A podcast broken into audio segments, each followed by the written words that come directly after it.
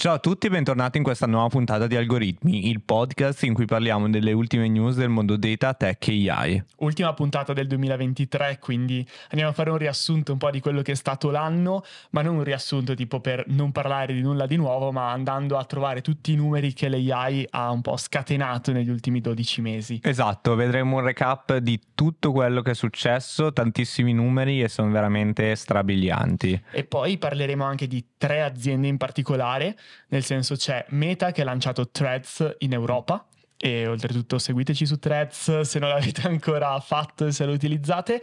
Figma che non è stata comprata da Adobe, eh, diciamo c'è stato questo... Grande questo, problema anche grande, sì, da parte di Adobe che ha dovuto pagare una grande multa. Sì, quindi diciamo un colpo di scena e robot di Tesla, quindi parleremo anche del robot umanoide di Tesla verso la fine e nulla direi subito di iniziare con questi numeri dell'AI nel 2023. I numeri dell'AI è stato un 2023 veramente ricco eh, di sorprese. Questo podcast nasce proprio a dicembre e si è sviluppato in tutto il 2023 prendendo un po' quello che è stato il trend della prima AI che arriva direttamente nelle mani dei consumatori. Quindi questa intelligenza artificiale generativa che nasce con il lancio di ChatGPT. Sì. Nasce nel senso diventa eh, conosciuta al pubblico, diventa in hype. Quindi direi di partire un po' con il listone di numeri. GPT è stata usata dal 92% delle prime 500 aziende degli Stati Uniti nel 2023, praticamente quasi tutte. Quindi si sta muovendo, sarei curioso di vedere gli stessi dati ribaltati poi sull'Italia per vedere quanto è stata anche questa integrazione nel nostro paese, sicuramente di meno. Ma andiamo col secondo numero. GPT ha 200 milioni di utenti attivi mensili nella seconda parte del 2023. Quindi praticamente come se fosse quasi l'intera popolazione adulta degli Stati Uniti. Cioè tantissime, tantissime persone, davvero. Altro numero molto interessante, ogni 8 minuti è stato pubblicato un nuovo paper scientifico sull'intelligenza artificiale un numero che ci fa tanto riflettere su quanta ricerca viene fatta effettivamente, ma anche come questo, questo topic sia un trend assoluto della ricerca scientifica e noi pensiamo che lo sarà anche nei prossimi anni. Inoltre è stato annunciato ogni 42 ore un nuovo large language model di rilevanza internazionale, quindi praticamente ogni due giorni. Ecco perché parlare, ecco perché in algoritmi avevamo sempre qualcosa da raccontarvi. Nel mondo open source invece Meta ha visto visto fare più di 100 milioni di download dei suoi modelli Lama, quindi i suoi modelli usati dai developer, dagli AI scientists per andare a essere inseriti in delle interfacce, quindi diciamo c'è stato anche un bel movimento open source sul trend dei large language model e i developer hanno rilasciato delle versioni di Lama, diciamo, upgradate da loro, fine-tunate 14.000 volte quindi non poche.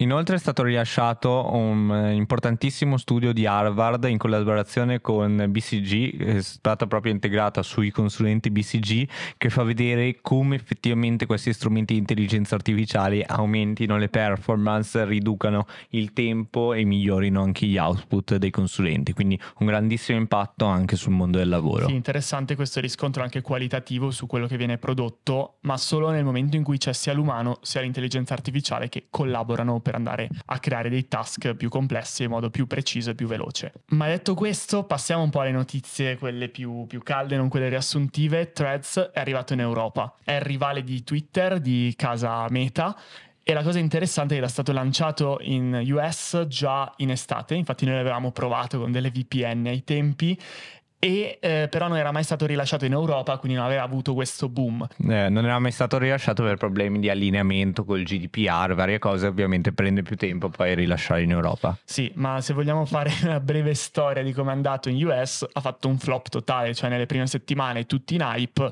dopo due settimane, tre settimane Twitter era tornato Twitter, il nuovo X.com di Elon Musk ora è tornato in auge, praticamente eh, nessuno utilizza costantemente threads, ma questo era anche fisiologico perché nessuno negli USA usa tanto le piattaforme di Mark Zuckerberg in generale. Esatto, è molto, odiato, è molto più amato, sì. anche se è mezzo odiato anche in Europa, però viene molto più utilizzate le piattaforme come Instagram, eh, mentre negli Stati Uniti si usano altre piattaforme. Sì, come Snapchat, Snapchat come Twitter, eccetera. Quindi è ancora tutta da scrivere eh, uh-huh. la storia che va a threads in Europa. Sì, si io sta... l'ho sempre visto un po' come il Twitter del mercato europeo, cioè non, non mi immaginavo neanche potesse funzionare un minimo, infatti in Europa secondo me potrebbe avere un destino un po' diverso. La cosa interessante è che per lanciarlo su questo mezzo miliardo di persone, praticamente 448 milioni di cittadini, possibili utenti nuovi, è stata adottata una campagna che l'ha unito molto ad Instagram, quindi anche noi siamo arrivati praticamente a 20.000 follower senza fare poco in Sì, nel giro di una settimana. Sì, perché praticamente Instagram ti spingeva ad andare di là e seguire chi già seguivi. Però lo, lo, trovo interessante perché da una parte Instagram è diventato sempre più appannaggio dei creator, quindi di persone che creano contenuti super impegnativi, magari reel, magari caroselli, dove una persona va per informarsi e per fare intrattenimento, mentre questa piattaforma potrebbe essere la l'altra faccia della medaglia, quella dove le persone dialogano tra di loro e si crea più community, non lo so, però staremo a vedere. Ma detto questo, parliamo di Figma. Ma perché quindi Figma non è stato acquisito da Adobe, che l'aveva, diciamo, comprato, si credeva per 20 miliardi, in realtà quello che è successo è che adesso non solo non l'ha comprato, ma deve pagare anche una multa. Esatto, Adobe non comprerà più Figma, questa è la notizia che è uscita nel, negli ultimi giorni, infatti è stata costretta a interrompere l'acquisizione da ben 20 miliardi di euro, eh, principalmente a causa di problemi con i re- con i regolatori in Europa e nel Regno Unito. Quindi ancora una volta la burocrazia europea si fa sentire. E non finisco qua anche le notizie negative.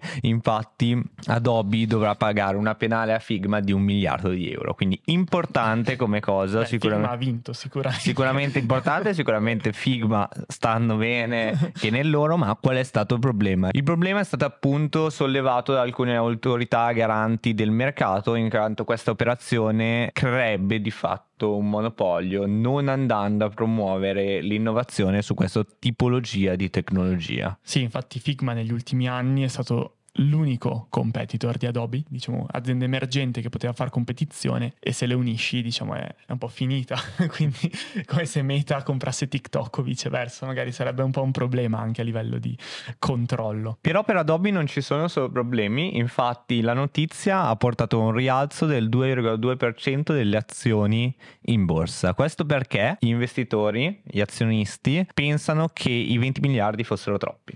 Quindi sì. effettivamente Adobe ci abbia poi risparmiato nel lungo, quindi hanno prezzato questa mossa come qualcosa di positivo. Sì, diciamo che forse con 20 miliardi si può fare ricerca e sviluppo per rendere magari la piattaforma Adobe diciamo un po' più un magari, po' migliore. Cioè magari avere un cloud online. Sì, magari avere tante cose che Figma ha e che potrebbero essere create in quello che già eh, è nei, nei, computer di tantissimi designer ed esperti, quindi effettivamente magari il fatto di comprare il competitor non era la scelta economicamente più efficiente, ma non lo sapremo mai, ecco, staremo a vedere cosa succede in futuro. Ma parliamo dell'ultima notizia che è quella del robot Tesla Optimus Gen 2, cioè la sua seconda versione che rispetto alla prima presenta diversi miglioramenti sia a livello di design perché è un po' più bello, cioè quella prima faceva un po' schifo, era tipo un, uno scheletro, qui sembra che abbia una sembianza un attimo più eh, rotondeggiante più di design, è il 30% più veloce, ha 10 kg in meno, quindi un, po più, quindi un po' più leggero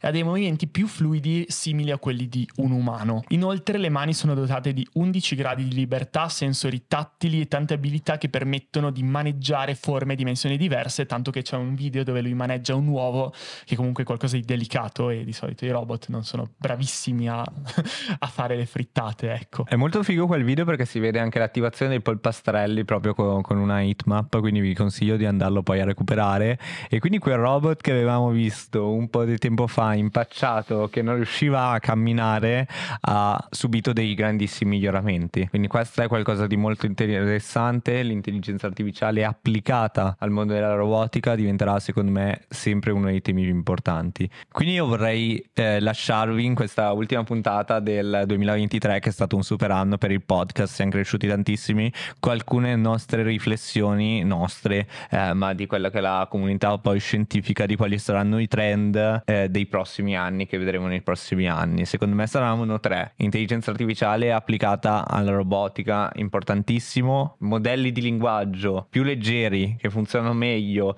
e interconnessi in qualsiasi dispositivo. Sì, nelle applicazioni che usiamo. Quindi tu dici un trend che distacca, diciamo, tutti quei assistenti vocali eh, eh, deterministici? Cioè un po'... Assolutamente sì, io mi immagino proprio un'integrazione di questi language model, soprattutto quelli leggeri, eh, abbiamo visto, l'ha rilasciato Google, Apple adesso ha rilasciato un paper molto interessante da, da pochissimo in tutti i dispositivi, quindi io posso interfacciarmi con la mia televisione, posso chiedergli cose e mi dà delle risposte, posso interfacciarmi col mio frigo, posso fargli delle domande, posso interfacciarmi col mio telefono, veramente un'integrazione di questi sistemi sempre di più in qualsiasi tipologia di device. E terzo e ultimo trend che secondo me veramente farà la differenza, una crescita sempre maggiore anche dei modelli open source che forse in questo momento hanno avuto un po' di eh, terreno, ma avranno sempre un po' di terreno da recuperare con i modelli commerciali, ma proprio nell'ottica di integrazione in tutti i device e personalizzazione, i modelli open source diventeranno sempre più preponderanti e penso che veramente riusciremo a, ad avere un'evoluzione di, di questa tipologia anche di modelli. Perché, anche perché c'è un modello commerciale a chiamata API non può essere on device